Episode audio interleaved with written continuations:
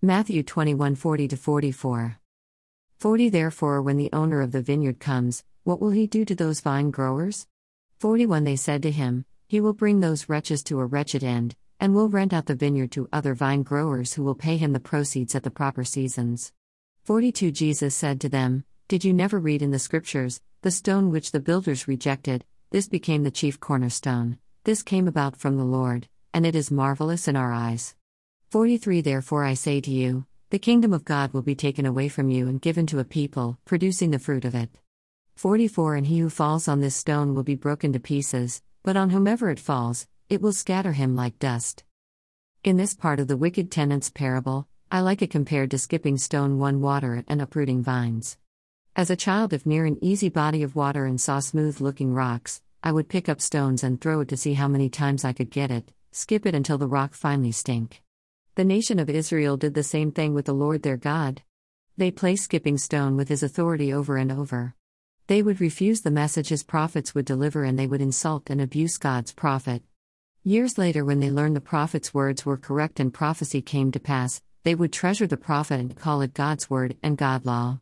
When the Son of God came, as promise ever was given by the Creator in the Garden of Eden. Not only another cast another stone across the water to reject another prophet, but the major prophet, the Son of the living God, and when that rock sank, God the Father said, Enough is enough, I'm done with you stubborn people. And it's interesting that Jesus put this parable in the vineyard. The nation of Israel calls themselves from the root of Jesse, cause King David is a son of Jesse and the Messiah is of David bloodline. But they rejected Jesus, they refused the root of Jesse, they pulled the Lord's vine and yanked that root out of the holy ground of Israel. The Lord wanted Israel to be his beautiful vineyard to produce wonderful grapes, but the grapes they produced were just nasty rotten fruit. Isaiah five two He plowed the land, cleared its stones, and planted it with the best vines. In the middle he built a watchtower and carved a winepress in the nearby rocks. Then he waited for a harvest of sweet grapes, but the grapes that grew were bitter. three Now, you people of Jerusalem and Judah, you judge between me and my vineyard.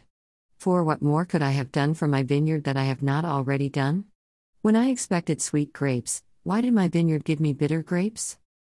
The Lord is not to blame for the repeated disrespect and disloyalty of the nation of Israel and its disobedience. Instead of being a people set apart from the rest of the world and worshipping a holy God, they wanted to lower themselves and be like the men and women of the nations around them.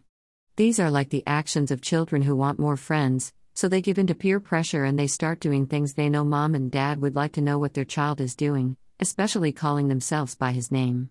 Dear beloved, don't give in peer pressure and be like the in-crowd. You might follow them and jump off a cliff. God bless you all. The Lord loves you and so do I.